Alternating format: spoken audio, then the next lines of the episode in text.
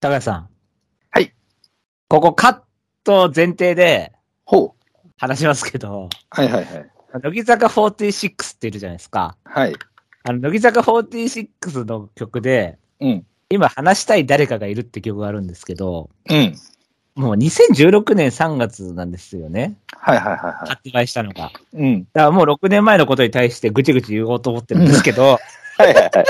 あの出た出た6年間思ってたことを、今、はいはいはいそう、言おう言おうと思ってたら、まあほら、うんそんな大した話じゃないから、はい別はい。に、私のオープニングの時になったらもう忘れてるわけですよ、こっちは。うん。それが6年間続いたと思ってください。はいはいはいはい。で、僕が突っ込みたいとか1個あって、お、なんでしょうは。いあの、2番の歌詞で、はい。これが恋と知ってしまったんだ。うん。 1本のコーラ2人で飲んでから、はい。急に僕たちはドキドキしてお互い2世だと思い出すと。はいはいはまあ、要は友達からちょっとそういうので意識しちゃうみたいな。い。なるほどね。まあ、学生の頃のね。はいはいはいはまあ、いいですよ、それはねい。う。ん。うんで、今までならきっと逃げてただろうと。うん。でも、君のことを失うのが怖い。うん。片思いなら黙っていればいい。うん。思いなら気づかなければいい。うん。ここまでいいんですよ。うん。ここでまあまあまあわかるわなっていう歌詞なんですけど、うん。で、あの、一番のとこにもあるんですけど、うん最後、サビの最後のとこで、話したい誰かがいるって幸せだって歌詞あるんですね。はいはい。で、一番だと、割と普通に話したい誰かがいるって幸せだっていうのはいいんですけど、うん。これ、ここまで片思いなら黙ってればいい、両思いなら気づかなければいいっていう話してんのに、うん。最後に、あの、一番のサビと一緒に話したい誰かがいるって、いいもんだーで終わるんですけど、うん。いやここまでの話無視かよって思いま せんでも一番で話したい誰かがいるって幸せだって話をしてるんですよ。すで うん。に。だから今話したい誰かがいるっていう曲だから、うん。サビがそれはいいじゃないですか。話したい誰かがいるって幸せだ、いいんですけど、2番でちゃんとしっかり恋の話とか、その、片思いなら黙ってて、両思いなら気づかなければいいって言って話してね、話したい誰かがいるって、いいもんだって、繋がってなくない ですか今のこの恋と知ってしまったんだと。二人異性でっていう、なんか恋愛の話になってたのに、最後サビだけ一緒かよみたいな、 その、い一番と同じなんだそこっていう。もうあれだ、作った人はそのフレーズに溺れてたのな。いや、だからね、そこを、一番はいいんですよ。なんかこう、うん夢を見るなら君と一緒がいいとかって言って、で、話したい、誰かがいるってい幸せだって言ってはいいですけど、うん、うん幸せだって一番言ってて、で、ん二番では、その恋がこのままだったら両思いなら気づかなければいいとか言ってんのに、話したい誰かがいるっていいもんだってさ、いやいやいや、ちょっと待てと。今、恋とかの話してたじゃんっていう。その話の人がいるって話はしてなかったのに、急にドキドキしてとか異性として見ちゃったみたいな話してたのに、話したい誰かがいるっていいもんだって、いいんかいみたいな。今その、葛藤の話してたんじゃねえのかよって いうのがあるんですよ、僕。なるほどね。そう。で、しかも、一番の幸せだの方よりも、うん話したい誰かいるっていいもんだってちょっとバカっぽくないですか、歌詞が。ああ、なるほどね。 話したい誰かがいるって幸せだっていうのだとまだ、なんかかっこいいですけど、まだ空想のままで言ってくるんだよな。 温泉かよみたいな。なんか、温まって温泉っていいもんだとか、ババンババンバンみたいな感じじゃないですか。でもマジであれ、意味がわかんないな、部分だけ、本当に。だから全体として歌詞がいいのに、いいっていうか、まあまあ、センターが、まあまあ、うん西野なんですけど、うん。そう、白石っぽくなくて、西野って、だからこの曲いいなっていう感じがあるんですよね。白白石は割と洋、洋なんですよ、白石は。うん。うん居酒屋において はいはい昔ね。今もういないですけど、どっちも。で、、西野は陰のセンターなんですよ。うん陽と陰のセンターなんですよ。なんか、こう、白石と西野っていうのは。うん。どっちかっていうと陰キャ、陽キャみたいな感じのこう対比があるんで、で、この曲は割とちょっと暗い感じの、その、は曲調だし、うんで。どっちかって言ったらもう西野でもうこれぴったりなんですけど、うん。なのに最後、話したい誰かがいるっていいもんだってちょっとバカじゃねえかっていうさ。しかもその恋がどうのって話してたのに。っていうのを俺はずっと言いたかったんだけど、6年間忘れてました。ご苦労様です。今言えましたんで。は い。ちょっとだからバリちゃんからだけ感想もらいたいな、じゃ あ。あの、バリ、バリちゃんは西の派で、うん。当時からもずっと乃木坂知ってるから。うん。それをだからど、なんで皆さん受け入れちゃってるのかなっていう。うん絶対突っ込むべきだなってずっと思ってたんですけど。オープニングでどれだけ乗るかよね。はい。まあ、乗らないでしょ うね。乗らない でしょうね、多分ね。乗らない可能性の方が高いですけど、ね。はい。あ、でも、普通音ありますから。ありがとうございます。あの、ここをちゃんとほ挽回してくれるのは普通音ですから。はいはい。ここ切った部分。大体あの、僕たちがね、スタートで、はい、じゃあ普通音からですっていう時は、俺が滑ってる時ですから。100%滑ってる時ですから、その時。あの、まあ、最初のその枕を語らない時ないですからね、僕が。まあ、そうやな。まあ、たくさんオープニング語ってきた中でも、特に人気のないコーナーかな、ここは。ひどい。確かに、あの、予想コーナーから聞いてますみたいな、あの、コメントもいただいたりしますけどはい。そうひどいなと思って。そう。あれですよ。だから、あの、クリエイターがやりたいことと、周りが望んでることは違うってい違うみたいな。典型的な例ですよね。はいいはい。や、マジで思うんですよ。あのね、僕ね、多分ね、競馬のこと以外求められてないですよね、他の人に。それはマジで思うんですよ。 その、俺が言う競馬は、まあ多少ね、あの、競馬の、まあ知識はあるじゃないですか。うんうんうんだから、まあ当たる当たらないとりあえず置いといて、うんまあ知識あるから、そのことに関して聞きたいって人はいるかもしれないですけど、うんうんうんそれ以外のこと、うん。うん、全然興味持たれてないですよ、 僕。だから悔しいですよ、ブログとかでも。昔ね。もう最近はもう予想しかしてないからあれですけど。そう、なんか競馬以外のこと書いてもアクセス伸びねえみたい な。やっぱクリエイターがやりたいことと求められてること違うと いう。さあ、 確かにそうだよね。 そうそれはあるんですね、やっぱり。まあ、それでも、あの、 何えー約10年間、あの、やめないってところに君の精神力を褒めるわ。あ、オープニングトークはやめないってことね。はい。いや、だってこれ、あの、これに関して言えば、あの、精神力とかじゃなくて、あの、ストレス発散の場所なんだ。最悪別に拓也さんが聞いてくれればいいっていう、うん。いや他の人に聞いてほしいっていうよりかは、あの、拓也さんを笑わせたい。なるほど、な拓る也ほさんを見てほしいっていう、モチベーションだけで僕は動いてますから。はい。なんで、だから、あれじゃないですか。あの、エンタメとしてつまんなかったら切ってるわけですから、ど。そうやね。 ここやめないっていうよりかは、もうここはなんつうの、カウンセリングみたいな。なるほど、なるほど。あ、拓也先生によりカウンセリングの、今日も、あの先生、あの、最初の10分間カウンセリングお願いしますっていう感じで入ってますから、僕。もうあれやな、あの、ブライト温めの場合やな、ほんなら。そうですよ。熱量温めの場なんで。そうやね。それは予想講座にも響いちゃいますから。そうそう SK か。ここでほら、ある程度熱しとかないと。そうエンジン吹かしとかないと。はい。だから本当ここは、もうあの、助走というかね。そうですね。でないと、あの、予想コーナーで追走できへんかもしれないからな。そうそうそう。だけど、あの、皆さんに本当に、本当の助走を見せるわけにいかないってことで、はいはいはい。滑った助走に関しては切ってますから、ち ゃんと。はい。だからちゃんとね、あまあ、受けたら残しますけど、はい。でまあ、あの、今度番外編で、あの、滑った集でも出しま すか。俺全部切っちゃってるからもう残って ないです。あ、そうか、そっちの方だ。そうそうそう。切った、切った方は残ってないですよ、もう。あ、そうか、そうか。もう忘れちゃってますし、ね、あの、嫌な記憶はなくすっていう形はを、スタートを取らせていただいてますんで。はい。あのね、そんな感じでね、はい、伝説のところで、はいはいは。はいい、ソータを紹介したいと思いますよ。はい。えーラジオネーム、ひたむき管理人さんですね。あ、はいはいはい、どうもどうも。えーブライトさん、拓也さん、こんばんは。はい、どうも。いつも楽しく聞いていますってことで。はい。えー先週のお菓子、お見事でした。ありがとうございます。これぞ、エムラジの真骨頂と言える素晴らしい居抜き方でしたねってことでね。あー確かに。ナムラクレアの見解も、らしさ全開でしたってことで。うん。えーツイッターに出されていた拓也さんの単勝4000円の画像が光り輝いていましたよってことで。確かにね、6万ちょいぐらいかな、ちょいぐらいになってるのかな。そうですね。ええ。えーブライトさんの中山牝馬ステークスの栗のプレミアム抜粋といい、最近は見せる予想が多いですねってことで。うん。そういえば、この前ブライトさんがブッカーズを利用されているのを見て、おっと思いました。えー実際使ってみてどうでしたか感想を聞きたいですってことで。はいはいはい。これからも M の法則の魅力をお二人に発信していってほしいと思います。えーまた、ひたむきチャンネルにも遊びに来てください。えーそれと、えー、ゲンさんの出演が決まったとのことでよろしくお願いしますね。ってことでね。はいはい。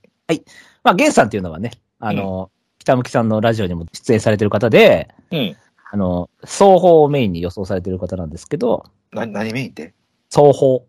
双方って何ああ、走り、走り方な。はい、走り方です。はいはいはいはいはいは。はいはいなので、あの、天皇賞春で、あの、うん出演していただけるっていう、あの、あはいはいは開いはい。開拓を得ましたんで、はい。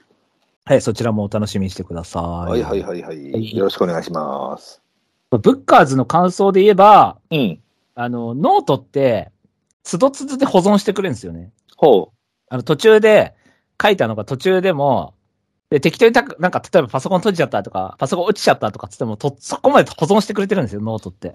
あ、そうなんや。でも、ブッカーズってないんですよ、それが。うんうんうん。だから僕、2回ほどやり直したっていうのがあって。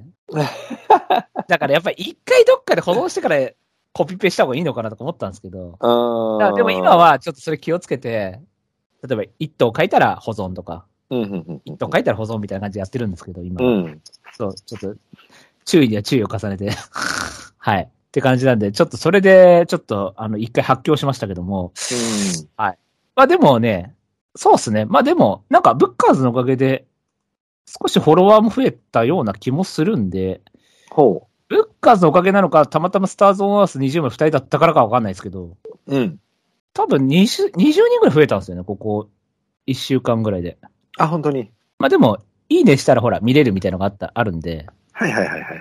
それでまあまあ、まあ、もちろん結果が伴うのがいいんでしょうけど、まあでも毎週こういうのはほら、続けていくと、だんだんだんだんこう、なんつうの見てもらえるようになるっていうか、うん、そうやねやっ。ぱ続けるのが大事なんで、うん。はい。まあ G1 ぐらいはやっていこうかなと思うんで、うんうんうんうん。はい。まあまあ、これちょっと1年ぐらいやっていこうと思いますけどね。はい。なるほどね。まあ、私は考えたらあれだね。ノートの方が便利は便利なんか。そうですね。ノートのが普通に書くだけだったら多分便利ですね。あの、そほうだら、ね。あの、あれもあるし、なんだっけ、サポート機能とかもあるから、うんうんうん。はいブッカーズはどっちかっていうと、まあ人集めるためみたいなうん。感じになっちゃってますけどね。要は、いいねとか、リツイートしたら無料ですって言うと、まあ、してくださる方がいるんで、はいはい。っていうので、まあ、拡散して、結果的に、あの、まあ、人が増えていく場合があるみたいな。うんうんうんそう、なんか、ひたむきさんが、ブッカーズ始めてから、人が増えたから、ブライトさんもやってみたらどうですかって言ってくれて、うん。あ、じゃあ、ちょっとやってみますってうん。って感じ。で、ちょっと今年からやってみてるんですけど。はい。はい。 はーい。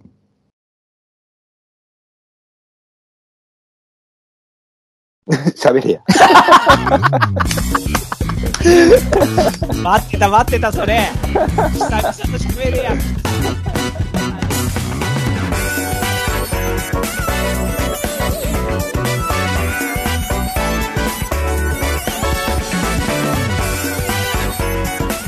まとまり系系バスロン M ラジはい。じゃあ、改めまして、えー、エムラジです。拓也です。ライトです。はい。えー、先週は、ね、えー、お互い会心の一撃でしたね。そそうでしたね。ナムラクレアも高評価で。うん。もうほぼ当たりみたいなもんですよね。 そうですね三三連単も。はい。。僕多分過去一ちゃうかな、いいねが来たの。あ、そんなにそうなあ、ここれでけこんなに来るんやっていうぐらい。え、あの単勝の画像ですかそうです、そうです。ええうん。まあ、あれなのかな、その、1万円とか2万円とかっていくと、ちょっと、あれで、4000円か5000円ぐらいで、ちょうどこうみんなのご共感を得れるっていう額なのかな。いやいやいやいやいや。違うでしょ。ひよって1万から4000にしちゃったせいでしょ。まあ、それもあるよね。ほんとは500ぐらいいってますよ、1万だった ら。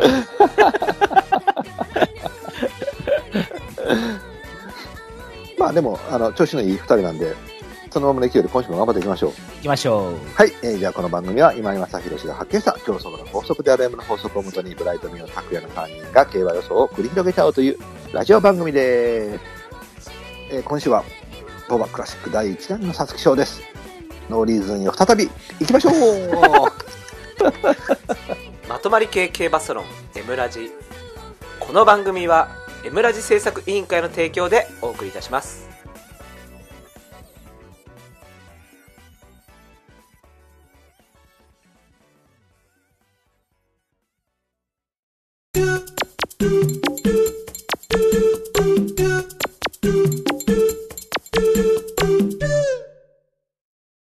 予想コーナイェーイ。ーはい、えー第82回皐月賞になります。中山の2000メートルで行われるレースとなっております。お天気がちょっと怪しいんですかそんなこともないですかまあ、多分今日と明日がちょっと崩れるぐらいで、うん。もう日曜日は大丈夫っていう。大丈夫って感じで。はい、はい。了解です。まあ、じゃあちょっと、バリバリ軽いっていうところではないのかもしれないってことですねぐらいですかね。ははいい。はいはいはいはい。えー、じゃあ、えー中山の千えー2000メーターで行われます、18頭立てですね。はい、えーじゃあ人気出てますので、行っていきましょうか。一番人気がですね、なんと、まあまあこれ多分変わるでしょうけれども、14番ジオグリフ。はいえー現在4.6倍。えー、2番人気が大外イクイノックス、えー、5.7倍。えー、3番人気が、えー、12番ドーデュース6.4倍。で、4番人気が最内になりますかね。ダノンベルーが8.2倍。で、5番人気が昨年の、えーホープフルのチャンピオン、キラーアビリティ9.3倍と。10倍以下は、あ、まだですか、6番人気、デシエルト。これが、えー9.5倍。これがあれですかえー、2億7千万ぐらいの馬なんですかええあ、そうかそうか。まあ、決闘いいですからね。そうなんですね。うん。はい。えー、10倍以下はこれぐらいになりますかね。その次だと、おにゃんこぽん。お、これ結構人気してますね。11.1倍と。はい。えー、そんな感じになっておりますかね。とりあえず、じゃあ本命いきましょうか。行きましょうか。よろしいですかはい、OK です。はい。じゃあ、お互い本命で揃えました。行きましょう。せーの、ドン。おー、なるほど。はい。えーじゃあ、お互い本命で揃えました。えーた、ブライト本命、ビーアストニッシド。えー、竹本命、キラーアビリティというふうになっております。それはまたあれやな、すごいとこから来ましたな。うん。ちょっとあんまないパターンかもしれないです。そうですね。まあ、でもそれはそれで面白そうなので。えーと、じゃあ、もちろん、キラーアビリティの方からなので、いきたいと思いますね。えーとね、あの、まあ、先週、よっこしょ、同じような感じの予想方法を今回もちょっと取ったんですけれども、ちょっとこう、なんていうのかな、競馬の、えー全体の流れみたいなものが少し変わってきてるのかなと思思って、やっぱり前哨戦をこう少し、一回た叩いて、えー少しこう、心に火をつけてからレースをした方がいい傾向になってきてるのかなと。はいはい。うんで、これってやっぱりディープインパクトっていうのが、あのー、子供が少なくなってきたことだと思うんですよね。はいはい。そうですでいね。うんいかにやっぱりディープが、その、鮮度であったり、使われてなかったりっていうものに、その、特化せたかっていうのがやっぱりよくわかりますよね。なるほどね。確かにそうですね。ですよね。で、今回、あのーまあ、同じようなっていうパターンでいこうと思ったんですけど、まあ、あのこの先もこうストレスの少ない、こう、リズムをある程度保有して、えー、叩かれて前向きさと活性化を持っている馬がこう走ってくると。で、まあ、皐月賞もそのパターンでいこうかなと思ってたんですけれども、あえて、今回はその、えー同年代でまだそのトップクラスの中にいるディープが2頭います。はい。で、それが、その、今回、えー本命にした、キラーアビリティ。うんで、ホープの2着のジャスティン・パレスっていうのも、まあ一応 G1 はい馬、G12 着馬なんだけども、はい。えーホープから、あの、臨戦というよりかは、あの、間隔を空けて、えー、サスケを使われているというタイプ。はい。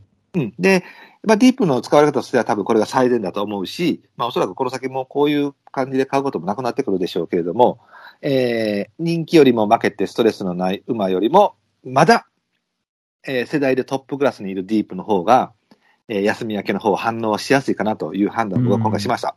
はい。げで、しかも G1 買っているのに、まあ、げまあ、じ実際どうなのかわかんないけど、現状5番人気9.3倍というのはおそらく舐められてますし。いや、完全ダメだったんですね。はい。で、レースっぷりもそんなに悪くないと思いますし、あのーまあね、安城のリズムは多少ちょっと悪いかなというのもあるんですけれども、まあ、ここまで来たら、もう別に、この相撲ある程度吹っ切れてるんじゃないかなと思うんで、なので、えーとりあえず、その、えー人気よりも負けてるストレスの薄いっていう馬の方よりかは、今回ディープの方を取りましたという感じで、えーそれならば、まあ、もう一頭ですね、あの、ジャスティン・パレスっていうのもいるんですけれども、やっぱりね、なんだかんだ言っても先着するディープの方がいいんですよね。シャフリヤールと、マいニジャハに2着ないだっけ。ああ、マジそっか。ック、マジック、なあ、んちゃ違らう、なね。んとかマジシャンでしょ。な、な、あ、そう、グレードマジシャンね。グレートマジシャン。うん。やっぱり終わってみれば、シャフリーの方が上やったみたいなね。そうですね、確かうに。んだから、この時期はやっぱり先着してる方を先に取った方がやっぱり賢いのかなと思ったので。里のアーサーよりもアルアインってことですね。ある愛みただいかな ね。そうそうそうそうそうそうそう。もう、ほんまそうやと思うわ。なので、ここもまあ、ジャスティン・バレスよりかは、とりあえずキラーアビリティを取っておこうということで、本命をキラーアビリティにしました。村さんどうですからはい、4番手です。はいはいはいはい。はい。あの、全然、特に問題なくっていうか、まあ、かもなく不可もなくというか、うん。はい。普通に、ノーザンファームのディープサンクで、はい。休み明けうんは、むしろなんか1回ぐらい変に走っちゃうぐらいだったら、 OK っていうパターン。で、あの、ホープフルステークス組は、まあ、コントレールとサートルナリアがいて、うん。まあ、どちらも一番人気一着で、うんまあ、当日も一番人気ぐらいの馬だったんですけど、うん。まあ、今回はだから、ちょっと、その、まあ、たけしとかいろいろあって、ちょっと嫌われつつの4、5番人気だと思うんで、うん。まあ、普通一番人気一着、ここでもしていいぐらいのレベルの馬ではあると思うんで、そうですよね。うん、だから別に嫌う必要もないかなってことで。うん。まあ一応、あと体調不良がちょっと囁かれてるんですけど、あ、そうなんや。はい。あやっぱりあうーんの、ダービーに備えてんじゃないかってことで。なるほどね。うん、でもなーって、でも着る、結局ね、だから、それちょっと思ったんですけど、うん。じゃあ他何いるよって思ったらいなく て、だからまあ結局4番手にしちゃったんですけどね。うん。うん。うんうん。まあそれよりもちょっと、なんか上派手狙いでいいのがいたっていうので、ちょっと3頭上にしちゃったんですけど、なるほど、なるほど。全然僕は、あの、馬券には入れます。うん。うんうんうんうん。はい。はい。えー、じゃあ、B アストニッシド行きましょはい。これは、あの、どんどんどんどん気持ちがこの馬に傾いてって、最初は、もう本当最初はスプリング終わったぐらいだったらもう着るつもりぐらいでいたんですけど、う。うん。でもどんどんどんどん、あれ強いんじゃないかなとか、 いいろいろちょっと思ってきて、うん。で、あの、僕、前走切ってたんですよね、最終的に。あの、はいはいエムラジの中では白三角打ってたんですけど、うんまあ最後さすがにちょっと激走後だしきついかと思って逃げた後だしと思っうんうんて。うんうんうんでも、まあ普通に勝っちゃったじゃないですか。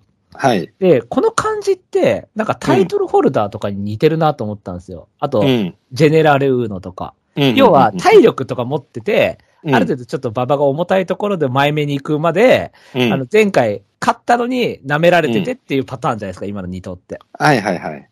で、だからそれにすごい近いもの感じたなと思って、うっん。ていうのがあって、あと、この馬って結局そんな負けてないんですよね。あの、その最初以外は、うん。そんな負けてなくて、要は自分のある程度型みたいな競馬をしてて、うん。あの、毎回上位には来てるんですよね。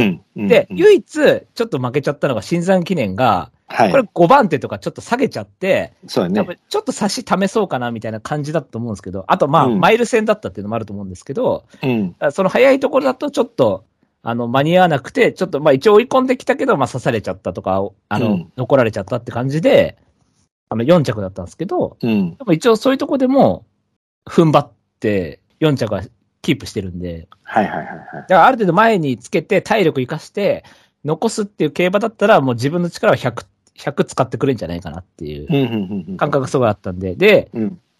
で、前走、前々走が逃げてたじゃないですか。うん。で、前走も逃げたじゃないですかう。ん。普通だから逃げなかったら逃げ馬っていう感じで、ショックに反応して、その共同通信杯激走っていうんだったら、スプリングって買いづらい局面なんですけど、うん。そうですね。でもそこで走ったってことは、うん。あの、北サンブラックをすごい思い出したんですよね。あああ、そうですもね。ほら、うん。逃げられた方逃げ馬とか関係なく、うん。自分の力はある程度前に行って、その、うん2番手だろうが、先頭だろうが関係なく普通に力は自分の分出しますよって馬だったじうゃないんですか。。うん。だからそれのめっちゃミニ版みたいな。うん。うん。うん。あの、強さはもう北さんの方が断然上ですけど、うん。でも、タイプとしては体力があって、要は SK っていうよりかは体力系っうん。うん。っていう感じなのかなと思って、なるほどね。はい。だから、あの、人気馬が後ろから行くとかってんだったら、残ってもいいかなみたいな。なるほどね。ただ、このローテって、うん。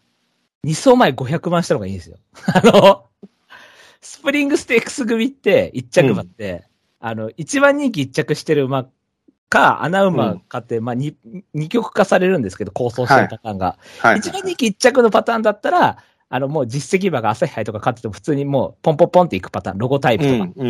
うん。そういう感じでポンポンポンっていくパターンなんですよ。で、うん。もしスプリングを穴に、穴で、穴で、ちょっとストレス持ってるっていうんだったら、2走前500万した方がいいんですよ。うん。だからこの馬ダメなんですよね。なるほどね。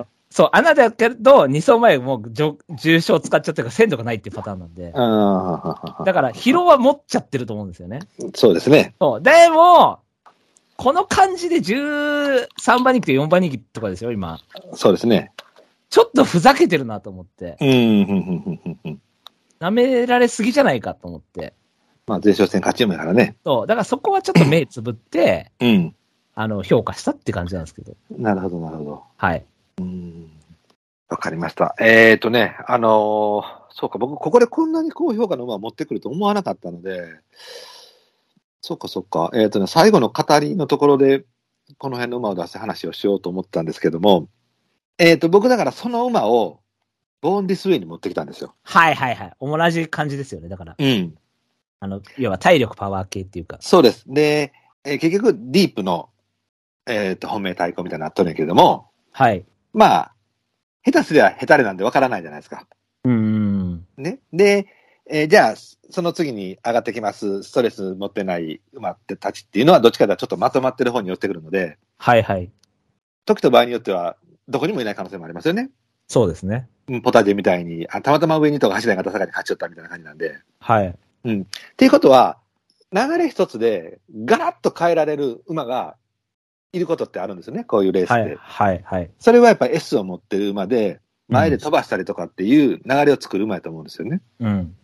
僕、それを、ビーアストニッシドにじゃなくって、ボーンディスウェイの方に取ったっていうだけなんです。はいはいはいはうい。ん。で、候補に上がってたのは、ビーアストと、えーボーンディスと、デシエルと。で、はいデシエルとは僕、ちょっと軽いかなと思ったのよ。はい。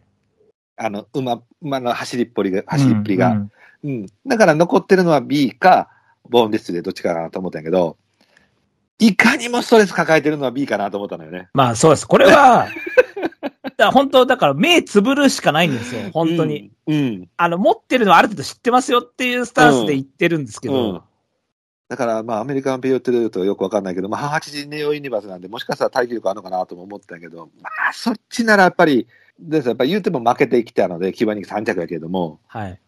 ガサッと S で変えられる、あの、要は、えっ、と、エポカ道路の時の3着ないときな。ああ、えーっと、僕が本命したやつね。エポカ道路の時は、あ、ジェネラルウーのか。ジェネラルウーの、そうそうそうはそういはいそうはいはいそうそう。あれを取るなら僕はボンディスウェイかなと思ったんで、はい。あの、同じような認識で、えっ、と、違う馬を取ってるっていうことです。はいはいはいはい。なるほど。はいあ、でも、一応、そういう、狙いとしてはそういうのあるよ、ね。そうです、そうです、そうです。あの、両方とも崩れる可能性があるんでね。はいはいはいはい。うん。僕は、だからボ、そううんボーンディスレイはプレイっぽいなと思ったんですよ。ああ、なるほど。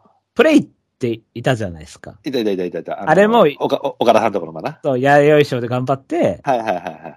ちょっと、さつき賞で人気落ちたけど、みたいうんな。うんうんうんうん。で、ボーンディスレイは僕、前走本命だったんで、そうですね。ある程度走れるタイミングだと思ってたんで、僕も本命だったしね。 あ、そうででしたうん。そう、なんで、これはだから想定通り走ったっていうか、うん。逆に、その、B アストニッシュは前走切ってたから、その、うん家だから逃げも決めた後だからって思ってたのに来たから、うん。あ、想像より強いなってのがあるじゃないですか。なるほど、なるほど。はい。まあ確かにそうよね。二層とも、あれ、あれって感じで来たからね。まあでもわかります。その、その、あの、方向性はわかります。方向性は。はい。はい。では、太鼓以下いきましょうか。はいいいですかはい。はい。じゃあ、太鼓以下いきましょう。せーの、ドン。はい。えー、太鼓以下出ますので行きましょう。えー、ブラシさん太鼓、ドーデュース、黒三角、ジオグリフ、えー、以下、白三角、ネサンド、キラーアビリティ、やイクイノックス、アスク、ビクター、モア。えー、拓也太鼓、ジャスティン・パレス、えー、黒三角にジオグリフ、以下、白三角二頭、ドーデュース、ボーンディスウェイでちょっと悩んでるのが、ジャスティン・ロックというところでございます。じゃあ、ドーデュース行きましょう。はい。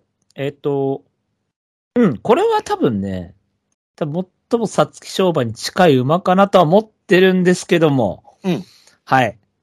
ただまあ、ちょっと、欲で出ちゃって、うん。ビアストの方にしちゃったんですけど、はいはいはいはい。でもまあ、前走のレース見たときに、うん。あまあこれかなと思ったんで、うん。っていうのもまあ、ハーツくらいで、あの、もともとはその単純に、まあ LS とかっていうすごい緩いタイプかなと思ってたんですけど、うん。あの、まあ朝日杯短縮である程度対応して勝っちゃったと。うん。ただまあこれもレース見たら、あの、うんまあ綺麗に差しに回って揉まれることなく外回してっていうレースだったんで、うん。まあだから、まあ短縮に対応したのはまあ良かったとは思うんですけど、うん。まあ楽なレースだったかなと思ったんですね。まあ、うんうん18頭でもなかったし、15頭っていう微妙なとこだったんで、うん。で、前走が、でも逆に外からまくられちゃって、ちょっうんと下がっちゃったんですね、一旦シュって。こう。うん。で、そこでちょっと馬群に入るような形の競馬になりつつも、うん。勝ち馬にこう、追いつくような感じで、まあ、2着っていう競馬だったんで、うん。あ、ここである程度ちょ、ちょっとこう味わったかなと。うん。あの、まあ、エピファネイアまではいかないけど、ちょっと苦を味わったかなみたいな。あの、はいはいはエい。ピファネイアの弥生賞もそんな感じだったじゃないですか。ちょっとうんザザって来られちゃって、ちょっと4着が負けちゃうみたいな。はいはいはい。はい。なんで、一応その小頭数、たるいたるい。まあ、朝日はと多頭数だったけど、まあ、外回したんで、あれだけどっていう感じで、一応、まあ、参戦やってきた中では、まあ、あの、休み明けでプラス体重にしながら、うん。あの競馬ができたってすごい良かったんじゃないかなと思っうて、んで、評価したって感じですうね。ん。えっと、これ僕3、三番手じゃないわ、4番手か。え前走で人気以下に負けてリズムを残してるというタイプの馬の1頭です。もうジオグリフとローデュースだけです。で、この2頭に優劣の差をつけたのは重賞1番人気1着を持ってるか持ってなかったってだけなんです。はいはいはいはい。それを持ってたのはジオグリフの方だったので、そっちの方を上に取ったっていうだけであって、えー、ドーデュースは、えー、八重賞一番人気2着、もうわざとか知らへんけれども、八重賞のラストはもうなんか勝とうっていう気があんま見られなかった。はい。もうね、もうここはこれで、これぐらいで、みたいな乗り方をされてたので、まあ、うまくストレスを抑えてら、抑えられてるし、えーまあね、今、巷でハーツクライがどうちゃらこうちゃらって言われてますけども、まあ別に、この馬に関してはそんなハーツクライ、ハーツクライっていう感じで考えなくてもいいかなと思って見てたので、はい。うん、まあ、この辺の枠の方も別に悪くないでしょうし、これもさすがに切れないでしょうし、3番人気なら舐められてるでしょうし、うん。うん、普通に来ると思います。単勝勝ってもいいんじゃないかなと思えるような馬だと思いますね。はい。うん。えっ、と、そしたら僕のジャスティン・パレス。はい。はい、これは今言ってたみたいに、その、えー前走で、えー人気より負けてたというチームの、と違う方の、ディープチームの方のナンバーは2いということで、はいはい。え、あの、ホープフル2着。で、一応世代的に言うと、上位にいてもいいディープの3区だと思います。はい。で、これが、間隔を空けて、しかもまだ3戦しか使ってないっていうタイプの馬で、えー本番で直行で出てきて9番に来てなると、もう舐められてる以外に言えないと思うので、まあ、そうですね。うん、あの、能力どうのこうのっていうのもあるでしょうけれども、えーディープサンクはもうそういう、その、なんつうか、完成度の優位性で勝負してる馬なので、後々の能力は多分知れてると思うんですけども、ここではおそらく優位性あるはずなので、えー普通に他の馬買うぐらいであれば、えー休み明けディープっていうので、ワンツーで取ってみてもいいかなと思ったので、これを対抗にしたという感じですね。浦さんは。は、切りましたね。はい。はい。これ、まあ、休み明けで人気落ちで、まあ、良さそうなんですけど、うん。まあ、そのショート数、ショート数、しかも5頭立て、6頭立てで、いきなり15頭立てでうん。 2着したっていうのも良かったんですけど、あの、レース見たらめっちゃずぶくて、うんなん。かディープらしくないなと思っちゃって、うん。で、まあ、兄がアイアンバローズって聞いて、ほうほう。はーと思って、なるほどなと思って、まあ、アイアンあバローズの場合は、まあ、あの、オルフェなんで、ちょっと、まあ、ちょっと違うかもしれないですけど、この間2着さんもやな。あ、そうです、そうです。阪神大震はいはいはいはいチェックしたものなんですけど。だからまあまあまあ、ちょっと重いのかなと思って、まあだから多少中山にも対応したのかなってのあるんですけど、まあ休み明けでディープだから、まあ別全然悪くないかなと思ったんですけど、どうしてもちょっとホープフルのあの感じを見ちゃうと、うん。ちょっと勝負どころで置かれてる、置かれてくような気がしちゃって、うんうんうんうんうん、ちょっと評価できなかっただけなんですけどうんね。うんはいはいはい。まあ、この辺はね、どっちに触れるか分かんないですけども、僕はとりあえず今回はディープチームを上にという感じで。はい。この二まあ頭ディープっていう風に考えだったら全然ありですようね。ん。その軽さって意味だったら、そうですね。休み明けで。はい。はい。えーっと、それでは、まあ、お互い黒三角、ジオグリフ。はい。ここれは、僕今、ああ、いいですよ。あ、もうベタなんですよね。そうですね、ベタですよね。これ、超ベタなんですけど、うんだからベタすぎて、もうバレちゃってる感じがするんで、うん。ムカついて黒さんにしたんですけど、はいはいはいはい。はい。まあでも、要は要は、なんつうんだろう、まあ一番人気で前走もギブ背負って、早めに行って、まあダノンベルグに刺されたっていうレース。うんただ、僕的には、その、前走に関して言えば、その、なんだろう、朝日杯が一番下ったレースだったと思うんで、うん。それよりは楽だったと思うんですね。本当はね、そう、共同通感信覚も開けたしね。んそう、。感覚開けて、やや重だったし、うん。そのめちゃくちゃ東京、東京っていう感じのレースじゃなかったんうで、ん。うん。そう考えると延長だったし、前行けたし、うん。うん。めちゃくちゃ苦じゃなかったと思うんですよ。だかと思いまらす、ね、うん実際本命打ったし、うん。だからここが例えば、その、ぬるいレースだから、うん。刺されちゃいましたっていうんだったら、うん。いいんですけど、うん。ある程度格好つけちゃったんで、うん。あの、もちろん、ある程度重めがいいとは思ってるんですけども、うん。あの、じゃあ、だからっつって前走がじゃあ悪いかって言ったらそうでもなかったと思うんですね。うん。うん。だから、その、だからスターズ・オン・アースみたいな感じになってるんですけど、その、初の人気落ちみたいな意味でね。うん。うん。でも、そうじゃないかなと思って、うん。だからまだ、そう、だから前走もだからある程度楽だったかなと思っちゃった。うちん。うん。ょっと評価しきれなかった、まあ、黒さん止まりっていううん。ことなんですけどね。そうですね。僕ももうほぼ一緒かな。あの、朝日杯やっぱりしんどかったと思うし、そこから延長間隔空けて、まあ、一番人気やったからと言っても、ちょっとダノンベルーガには負けすぎたかなとも正直思うし、うん。まあ、ノドダニローのこの場だけど、まあ、それはまあまあ、ええとして。で、ドレフォンアロマティコなんで、やっぱり僕はこの馬、ちょっとエルポさの方に寄ってるかなと思うので、はい。あの、僕はこの馬はもうあの、ダービー馬やとずっと思ってたので、はいはいはいはい。うん、なおそらく、えっと適性はそっちの方かなとも思ったので、まあ、その分ちょっと評価下げたんですけども、やっぱり一番人気、2着なので、一応ストレスは薄いんで、他の馬がやっぱ走れなかった場合は絶対この辺が来ると思うので、まあ、これはまあやっぱり切れないし、まあ、おそらく人気は下がると思うんですけどね、ああ、まあ、今よりはね。うん、だと思うので、まあ、これはローデュース、ディオゴルフは別に普通に、あの前哨戦チームとしては買うべき馬だとは思います。じゃあ、イクイノックスいきましょうか。はい。これはね、あのー大外だったんですけど、うん、まあ、内枠だったら切ってるんですけ ど、まあ、外だったら、まあ、ルベール先生なんで、うん、で、今回、あのーなんだかんだ言って他の馬もそんなめちゃくちゃよく見えるってわけではなかったので、うん、なので、相対的に休み明けってなると、まあ、フラットっちゃフラットなんで、はいはいはいはい。ってなると、うんあの、まあ、外枠で揉まれない位置、うん取れるんだったらっていうことですかね。なるほど、なるほど。はい。これはね、どうですか いやまあね、普通に考えたらキリでいいと思うんですけど、うーん、だから、結局、その、なんていうのかな、あのーまあ、こうやってディープの時代が終焉するようになってきてて、いろいろと思ってると、いかにディープがめちゃくちゃやったかっていうのがやっぱわかるのよね。はい。だからそういう、そのわけわからん、ね、もう、とりあえず開けて使ってっていうようなローテーションで取ったりとか、ね、してきてるのが、まあまあ主流みたいになってたんやけども、北三ブラックシャトーブランシュっていうところから考えると、その確かに前走32秒9、まあまあ、L っぽい感じのね、上がりでっていう感じになってるんやけれども、やっぱ本質は僕、重みかなと思うのよね。はいはいはいはい。うん。だからまあむしろその重めの馬でこんだけの足使えてると考えると単純に強いという可能性ももうやっぱり否定はできひんと思うね。後々めっちゃ強くなるという可能性もね。ただ常識的に考えてば2戦しかしてなくて間隔6ヶ月空けて、はい。で、大外枠の皐月賞でいきなり G1 で、しかも皐月賞ってなってくるとそれなりの、その、まあ、圧みたいなのはね。うん、そう、せせこましさも加味されるレースよね。あの、ダービーとかならばまだしも。はい。うん、だからそこへこういきなりこれが掘り込まれて、対応しますかっていうところなのよね。対応されたらされたらなんだけども、そっちに2番人気5.7倍、うん、リスキーやなーっていう方に僕は張りたかったかなっていうのが正直なところ。はいはいはい。うん、来られたら来られたで、まあそれは強かったんかなっていうところで諦めはつくんやろうけれども、はい。なんていうの、その常識を覆すのはディープだと思ってたので、はい。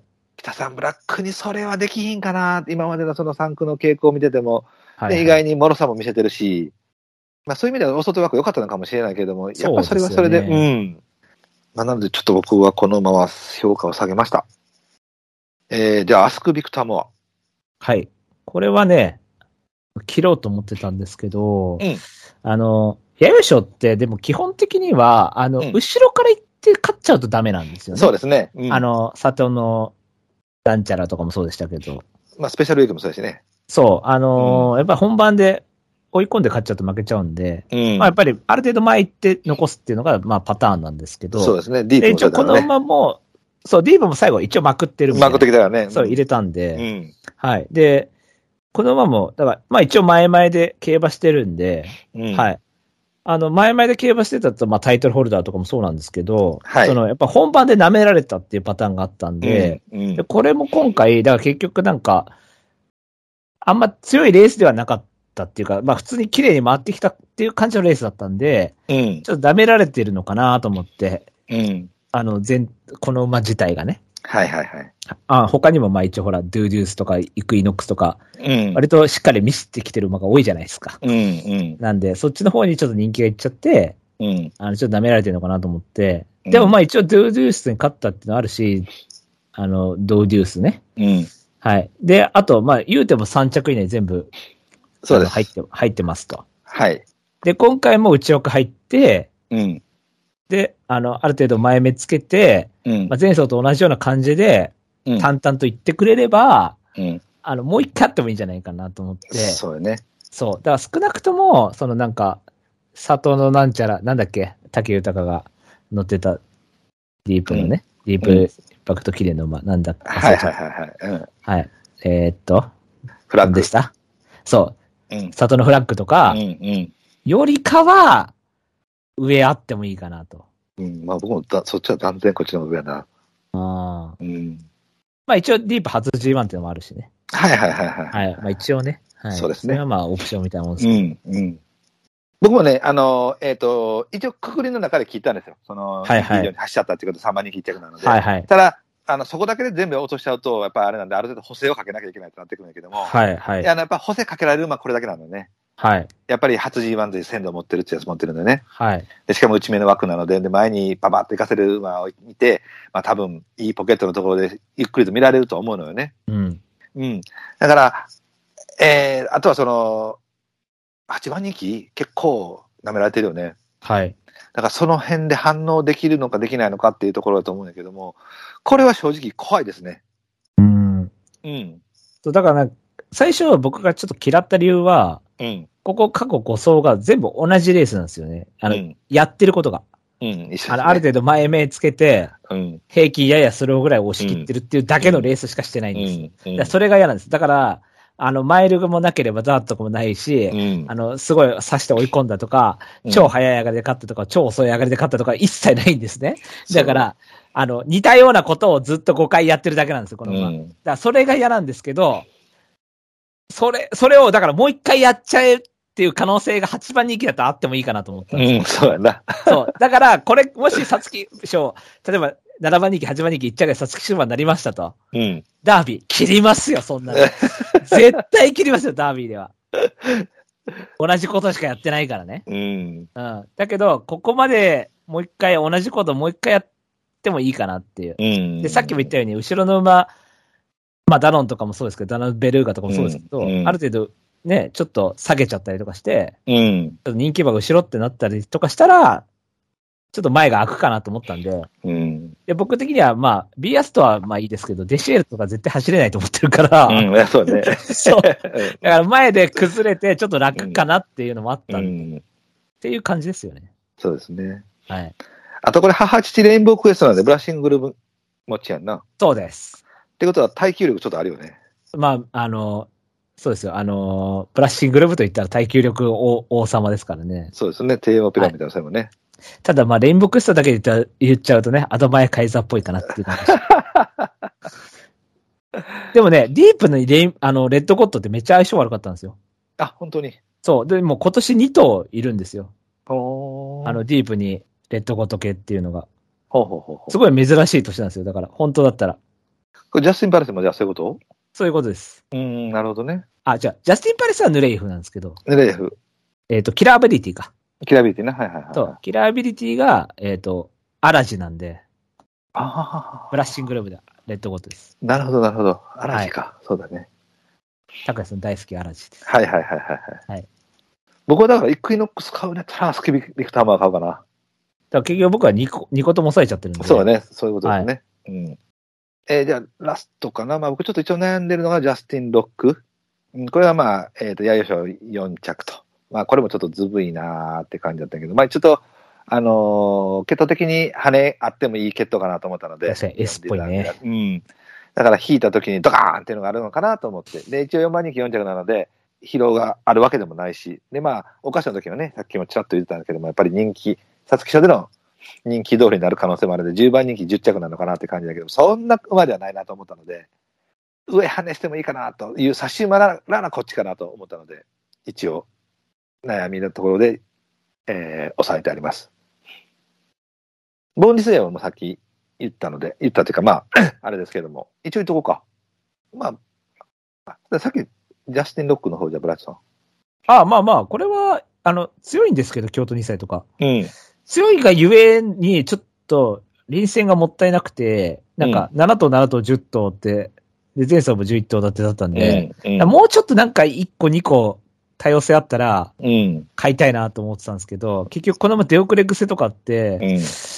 要は体力があるっていう感じのイメージだけっていう感じがしちゃって、だうん、からもうちょっと機動力とかなんかマイル使ってるとか、なんかいいろいろ、なんかもう一、二個あればいいなと思ってたんですよ。確かにそうだよね。あの、客こうやって小頭数、客数小頭数で上がってきて、多頭数でって言ったのは、そのディープの鮮度ぐらいしか勝てへんよね。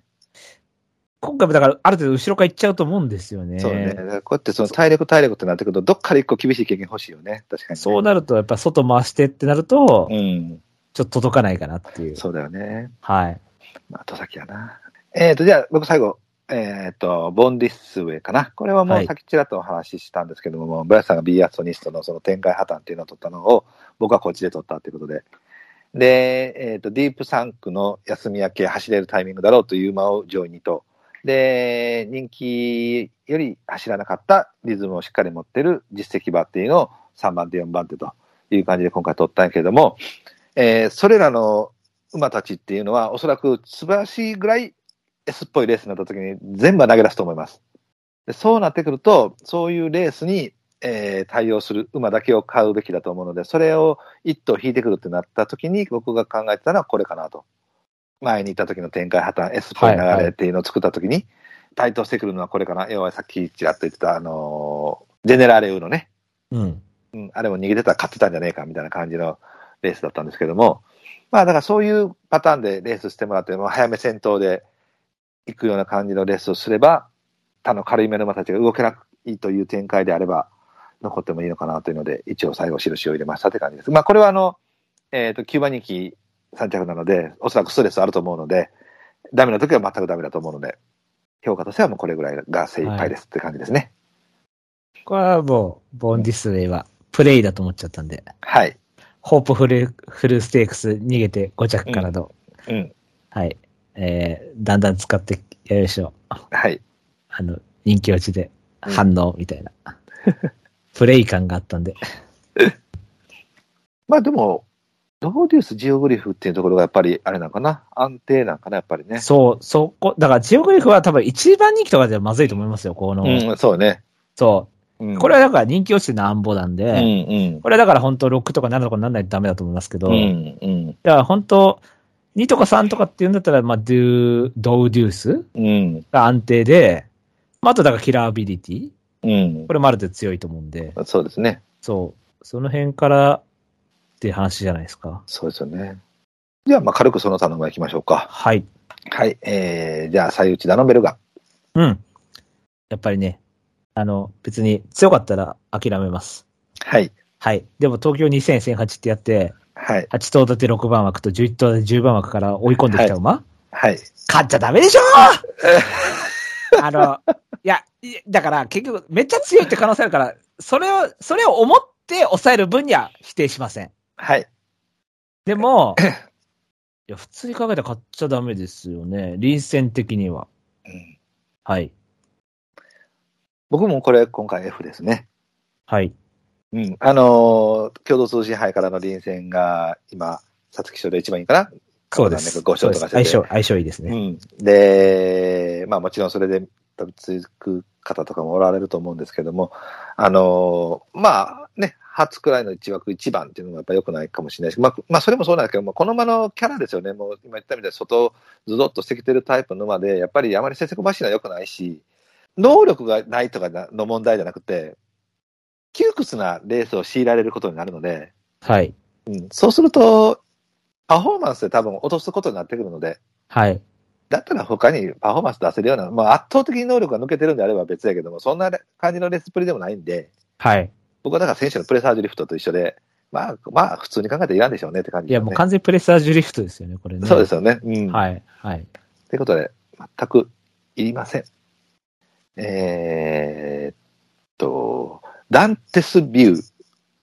これ僕だからでもちょっと考えたけどな。いや、考えてもいいんですけど、うん。でも、キサラギから全く来てないですから、そうですよね。それはあるよね。で、トースパイ1秒差なん で、だから、養蜂レイクかなっていう。なるほど、なるほど。これ、養蜂レイクと兄弟なんですよ。あ、そう、黒キャニオンもね、そうやな。はい。養蜂レイクの弟なんうで、ん。だからマックス5かなみたいな。っうん、うん、うんうん、うん。ていうイメージですね。なるほど、なるほど。はい。まあね、あの、木更木賞から、なんだっけ、里のダイヤモンドですらダメだった境に、うん。まあまあ、普通に考えたらちょっとしんどいしなとも思うし、まあ相手もマテンローリオやから、まあそのマテンローリオは弱いとは言わへんけれども、ただやっぱりその合わせられてから、あの、しぶとさを見せてたっていう姿から見ると、その、えー現状の完成度はい。みたいなものからいくと、やっぱりちょっと優勢があるのかなとも思ったのよね。はいはいはい。うん。で、そのズブズブになって、まあ、ね、えーまあまあ、周りが走れなくなってってなってきたときに、意外に頑張るのかなと思って、思ってたんやけども、まあ、さすがに、3番人気2着なんで、まあ、ストレスもあるし、臨戦も悪いってなると、まあ、落とすのが妥当かなと思ったので、僕も切ったんですけど、まあ、ちょっと、考えはしました。まあ、まあ、端で押さえてもいいんじゃないですか。そんな感じの馬やと思いまうんす。一応、なんはかいポタジェっぽいって言われてますよ、皆さん。ああ。あの、吉田隼人で勝負服が一緒だから。なるほどね。はい。番号も似たようなもんだ し。はいはいはいはい。はい。えーじゃあ、里のヘリオス。ああ、これはまあ、あの、前走かなりうまくいったと思ったんでうん、まあちょっと、まあホープフル13があるんで、うちょんっと厳しいかなっていう印象ですね。そうですね、僕もあれかな、あの前走ね、あの最後、結構、グイグイ感みたいなのあったかなと思ったけども、まあ、あれが走ったよね、ちょっとこう、不利があったのかもしれへんけどもね。うん、だから、うんホープフルがちょっと過剰人気だったじゃないですか、明らかに。に。だからそこからちょっとと。解放されて、内枠入って、うん、あの、うちうちインベタで、うん、あのちょっと人気落ちで巻き返しましたよ、みたいそうでなす。ね。うんこれがマックスかなっていう。そうもうね、まあ、エピファのリズム考えたら、この流れはちょっと良くないなと思ったんで、まあ僕も普通にあんまり考えもせずに聞きましたけどね。えっ、と、おにゃんこぽん。うん。これ、エイシンフレッシュ、フラッシュと同じローテーション。はい。京成杯から。ただ、うんまあ、エイシンフラッシュとか、まあ、京成杯から来た、まあ、ジェネラーレウーノですけど、うんまあ、どちらも一番人気一着、うん。で、ある程度先行もしてうて、ん。で、ずっとリズムキープしてた馬なんで、うんまあ、ホープフル11見ちゃうと、まあ、だから、京成杯はダウンと外伸びでうまくいったかなっていう感じうで、ん。もう、ちょっと厳しいとは思うんですけどね。そうですね。まあ僕もこれかな。やっぱ6番人気1着でな、やっぱストレス抱えてるしな、感覚あいたけれどもな、とも思うし、まあちょっとやっぱり厳しいかな。まあ来たらびっくりするけどね。はい。これ一応、エイシンフラッシュにビクトアルピサなんで、はい。同世代のライバル同配世合に代ね。なるんですけど、お前ねうんあの、要はスペシャルウィークにグラスワンダーみたいな配合なんですけど、はいはいは誰もそのことについて触れていないっていう、い。なるほどなるほど。そう、あんまりそんなに触れてる人はいなかったんですけど。えーはい1着さ、一着3着でね。はい。 そうです。はい。シースナイプっていう馬がいるんですけど、はいはいはい。あの馬グラスワンダー108スペシャルウィークなんで、ああ、なるほど。はい、見といてください。はい。はい。ちなみに2着、昼のダムーブそうですね、サスクそうショだンは。ね。はいはいはい。はいあ、ダービーですかダービーの間ですかダービーの間じゃないです。ダービーはあれですもんね。ローズキングの間です。ローズキングダムもね。はい。あ、そうか、1着3着が逆になったんか。そう、逆になってるんですよ。はい、そそううなかそんうでかす。はい。で、2着だけ違うっていうだけだでよす。ね。ヒルノとローズキングダムだったけどなはい、そうです。はいはいはいはい。えっ、と、ラグルフ。はい。これトラスこトれ良はかったんやけど、これちょっとあれかなと思って。いい馬ですけどね。いいそう馬だよねっ。ていうか、まあまあ、いやちょっとだから前走、あらって感じだったんですよね。だから本当でも、やっぱり、まあでも言うてもビリから巻き返した馬っていないと思うんですよ、弥生賞。うん、まあそうですな。そう。だから、ある程度来るかなって思ったんですけど、うんでもまあ、外枠だとまあ、ちょっと、そのなんか、うちうちインベタでたまたま3入っちゃいました、みたいなのもできないし、うんだね、よっぽど、その機種に技量がないと無理だと思うんで、そうね。もう、もう、もう全く一緒やな。だからきついかなっていう。そうですね。うん。もう一緒一緒。あのー、えっ、と、僕もその、なんていうの、うちで影に隠れてて、スルッと出てくるかなっていうイメージやったから、そうなんですよ。やるならもうね。この、やっぱ枠がきついよね、まずね。そうなんです。うん。で、であとはもう、やっぱホップから馬体を大きく減らしてるから、この馬。はい。あまり成長度もないのかなとも思って。あ、やるならタガノバスティーユパターンってことですよね。そうですね。 だから、っていう。きょカテゴリー全然ちゃうけど。 スペ、スプリンターズ3着の。はい。はい。えー、デシエルト。はい。これは僕、ポクーマなんで、はい。全然勝ってくれていいんですけど。はい。はい。僕でも一瞬、あのービクトリーかなとも思ってるけどな。あー、でもビクトリーはね、ラジオ短波やってますからそう、ね。そうそうそう、そうなのね。で、不採地方最に勝っ地方と買ってるからね。そうそう。そこあは勝って違なういかよね。あの、2着か。あ、そうか。あ、それ2着、そ2うそ着うだ。。最地方の2着とかあるんで。うん。だから、まあ、残すんだったらショック残しとか良かったと思うんですけど、うんその2番とか逃げとか、うん。うん、あとはまあダートか芝ですけど。はいはいはいはいだから逆に、若葉使わないでここだったら面白かったかもしれないはですけい。あど、もういっそね。だから若葉でちょっと解放しちゃった感あるんあ、で。そうですね。それはあるよね。うん、だからまあさすがにきついと思いますよ。と思います、僕も。はい。で、あの、アドマイセプターと言ったらね、あのうん S が強すぎて、どんどん距離短くはいしどうて、最後そうそう1000人になった馬はなんい。で、はい。まあデシエルとも後々1000人かなっていう、 そうですね。 まあ短距離ダートとか、うんはい。そんな感じで頑張りましょう。はい。はい。じゃあラスト、マテンローレオ。はい、これはね、あの、僕は駒のインパルスで学んだんで、おお。あの、1008実績のない、はい。あの、C っぽい馬買わねっていうのを決めたんうんうんうで、ん C とか S とかの馬買わないって。これは2222、2000しか使ってないんで、そうですね。あの、スピードの証明がないっていうタイプなので。なで、るしほかど、もなるほど。子供外枠だし、そっか、そういうことか。なるほもどうね。明らかにうちにいなきゃダメですからね、この馬。うん。なんで買いません。はい。まあ僕がスタートで、ノーリーズンを探せって言ったのはこれやったんですけども、もう外枠いた時点で、さようならって感じなので。はいはいはいはい。はい。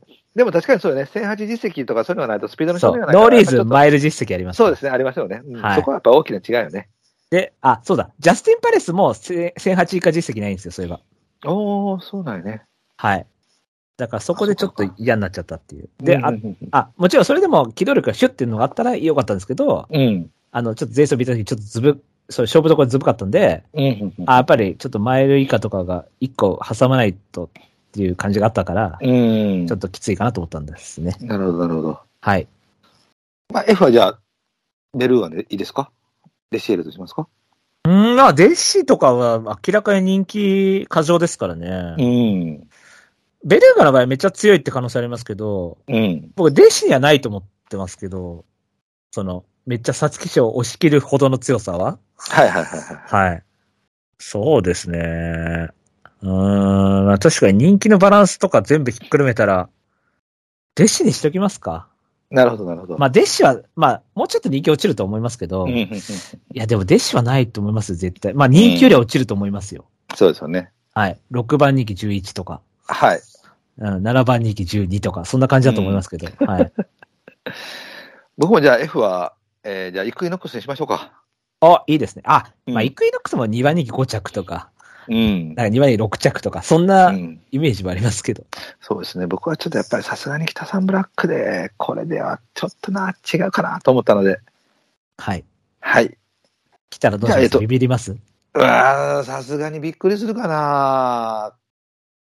うーん、そうよね。さすがにちょっと、いやー、さすがにないと思うけどな。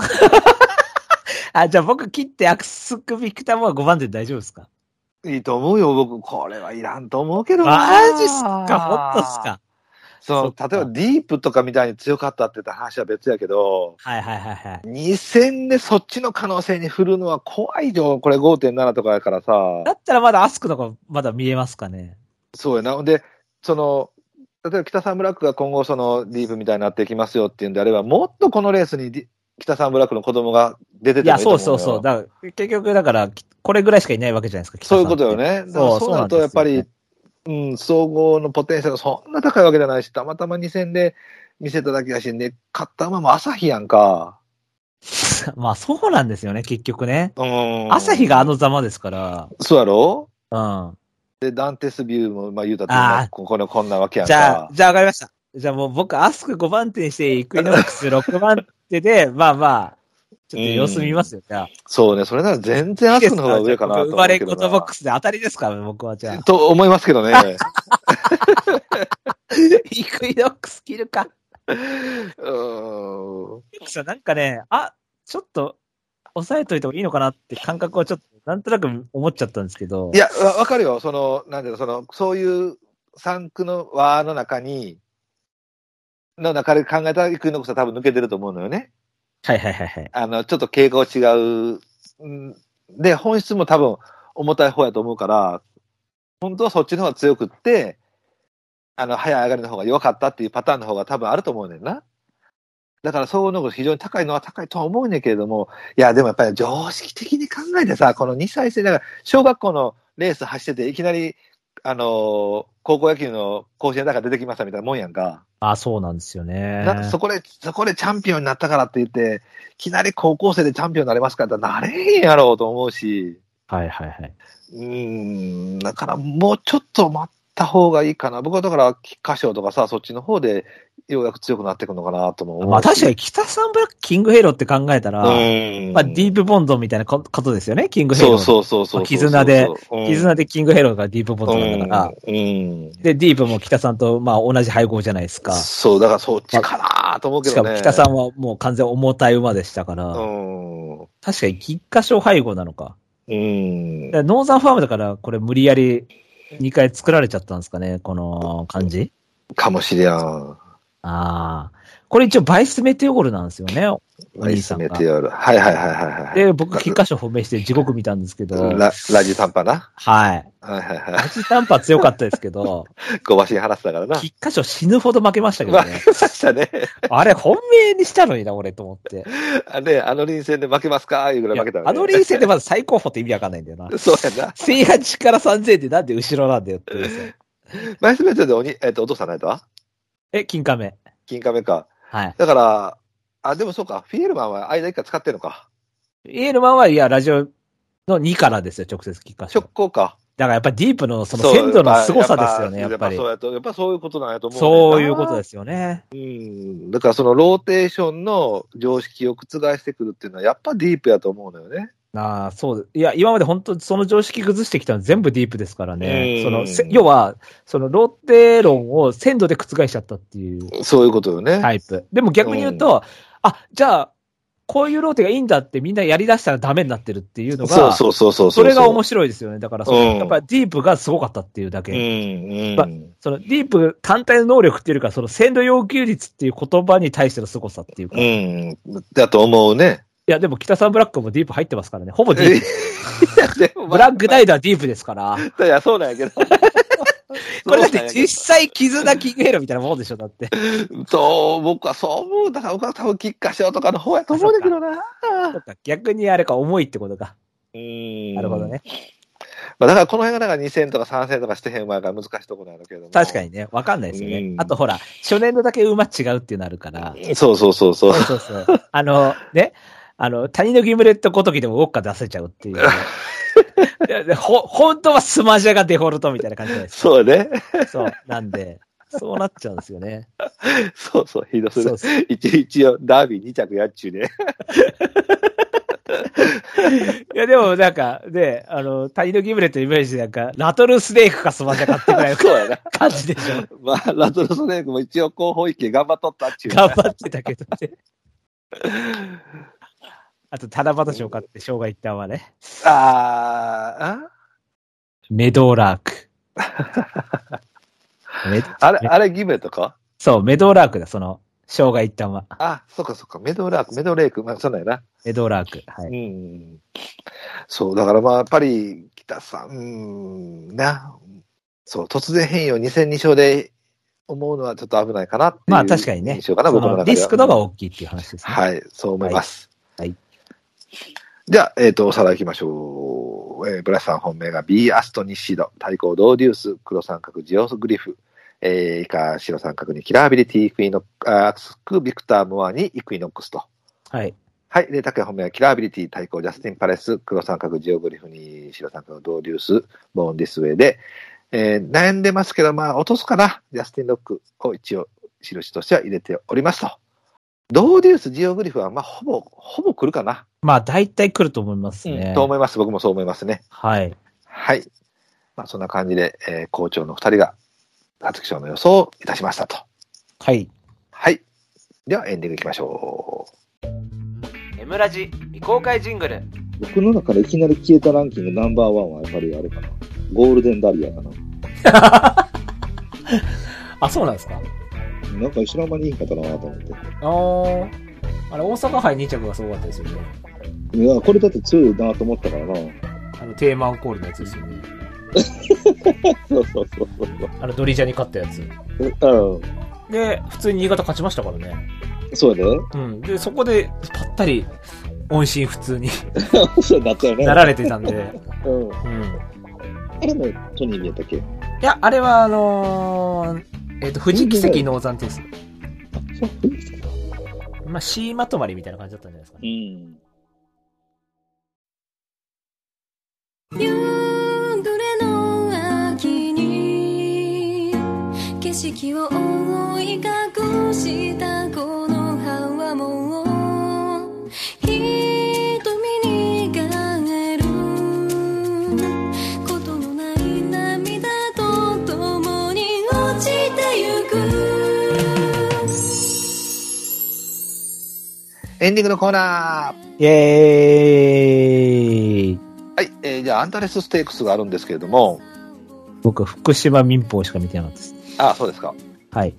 アンタレスステークスはでも、あ、でも買うんだとしたら、もし予想値のままで行くんだったら KI パープルですけど。あ、一緒やね。そ、そこやね。やっぱりそうやうねん。。まあでもなんかもっと人気してもいいですよね、このリズムだったら。うん。だって佐賀綺麗圧勝っすよ。そうですね。 212ですし。ういん。や、このリズムおかしいんですよ。あの、この人気はおかしいんですよ。そうですね。 19倍っていうのは。だから、そうじゃなかったら、僕だから、あの、条件戦とかオープンとか逃げてきてた馬嫌いなんで、うん。はい。あの、重傷で絶対跳ね返されると思ってるから、うん。はい。なんで、あの、バーデンビラーとか大嫌いなんですよ、こういう馬。あ、ば、そうね。バーデンバイラーね。そうそうそう、バーデンバイラーか。はい。こういうの嫌いなんで、これは危ないでしょうう。ん。あと、オメガパフュームも危ないでしょう。これね、あこの、やり遂げた後の。の休み明けどうなんですかね。これはい危や、ないでしょこう。こ来た。らマジで最強馬ですよね。あ59 9で。で、しかも、種まで一回引退してるので。に。そう、一回やめて戻っ、やめかけてますからきてるでね。しょううん。ん、確かに。カデラどうですかえー、3ならあるかもしれない。 はい、OK です。 5って言いたかったけど、今。 めちゃ5って言いたかったけど、3ならあるかもしれない。この前一回、無理やりでもいいから先行させたら面白そいうんだけどね。。確かにそうだよね。一回先行させたいよね。いや、マジ活性入れたらマジで、うん。うん。ポコポコいきそうだけどな。そうよね。あの、それこそ地方交流ぐらいだったら。うん。うん、重賞あと2個ぐらい勝ってもいいいいと思う。 うん。僕、オープンからの馬だなば、あの、Your History とかの方が面白いかなと思う。これだから、S っぽくない感じが、このじわじわ力つけてて、普通に実力で来てる感じがいいんじゃないですか。そうですよね。うん。まあ、とりあえず、K.I. パープルでっていう感じっていで。うか、ルーラーシップ藤木席だったら芝だけどね、完全に。ああ、そうよね。確かにね。うん福島民放杯なんか、はい。これ、えっバとラバカ出てないか。枠は出てないんですけど、個人的に注目してるのが、ワールドリバイバル。ああ、ははははは。あの、このままめっちゃダウンに強そうっていう。なるほあの、皐月賞からラジオ日経でダウンだったんですよね。ど。はいはいはいはいク。ソダウンだったんですけど、で、一応、先行力さえあれば、こういうタイプは前でダウンで残れるかなと思ってるんですけど、うんうん一応前走2番手取ったんで、ちょっとパンサーラッサー1秒8負けちゃったんですけど、うん。うん。まあ、延長で2000メートルだったと思って、前行けたらと思ったんですけど、うん。レッドライデン邪魔くせ えこいつ逃げ馬だと思ったんですけど、これでも遅いんですよ、ここ2走が。ほうほうほうほう。これ、これ2連勝してるんですけど、うん。はどっちも37秒台なんですね、入りが。あはあはあ、遅いね。そう、なんで下げちゃったらと思って、うん。逃げればと思ったんですけど、うん。キベラベリているわと思って、めんどくせえと思って。まあ多分逃げるのはキベラベリテかなと思うんですけど。そうね、これ逃げるんか。はい。でも、まあ一応2番手とかでも全然うん。うん、ラジオ日記でも一応2番手からも競馬、あの、2着、2着してるんで、うん、うん、うん。はい。だからワールドリバイバルがいかにもなんかエピファ、タキオンってなんかダウンの延長とか、しかも G2 からオープンのが良さそうだなって感じするんですけどね。ダブルシャープで何番手ですかダブルシャープね、人気落ちたんですよ、今回ついに。はいはいはい。 5番人気なんで、ダあブルシャープもいいと思いますよ。あ、そうね。うん。一枠入ればこれかな。俺はウィークシートの一番人気とか怪しいと思うんですけどね。ああ、いや、これはちょっと均衡っぽいよね。ここもだから4か5ぐらい。そうですね。はい。まあ、そんなとこですかね。そんなとこですね。はい。はい。じゃあ、お知らせお願いします。はい。この番組では皆さんからのメールをお待ちしております。はい。はい。えー、コーナー今やっておりまして、えーはいちょいつよちょいは討論会。はい。高橋さんお題忘れてると思いますけども、あらららら、えっ、と、ライン、あれ来ね、電リ来電ーリーダーダーでね。す。はいはいはいはい。はい忘れてますね、ちょっとね。はいはい。はい。来電リーダーよりちょっと強い版になっておりますので、はい。はい。皆さん送ってください。はいは。はいまあ、他にもコーナーやってますんでね。い。うん。はい、お願いします。はい。はい。番組ブログのトップページにですね、あの、お便りコーナー紹介というところありますので、うん。えーそちらからメールをお願いします。はいはい。はいえーメールを採用された方でステッカー欲しいという方は、住所し、郵便番号、氏名も添えてくださいね。はい。はい。それでは、そろそろお別れといたしましょう。えーはいお相手は、あ、なんか、新しい、ちょっと RPG でゲーム実況やるんで、また見てくださいね、のブライトと。えっ、と、収録終わったら電話してこないと別れるぞと、さっきメールが来た拓也でした。ありがとうございました。 ありがとうございました。はい。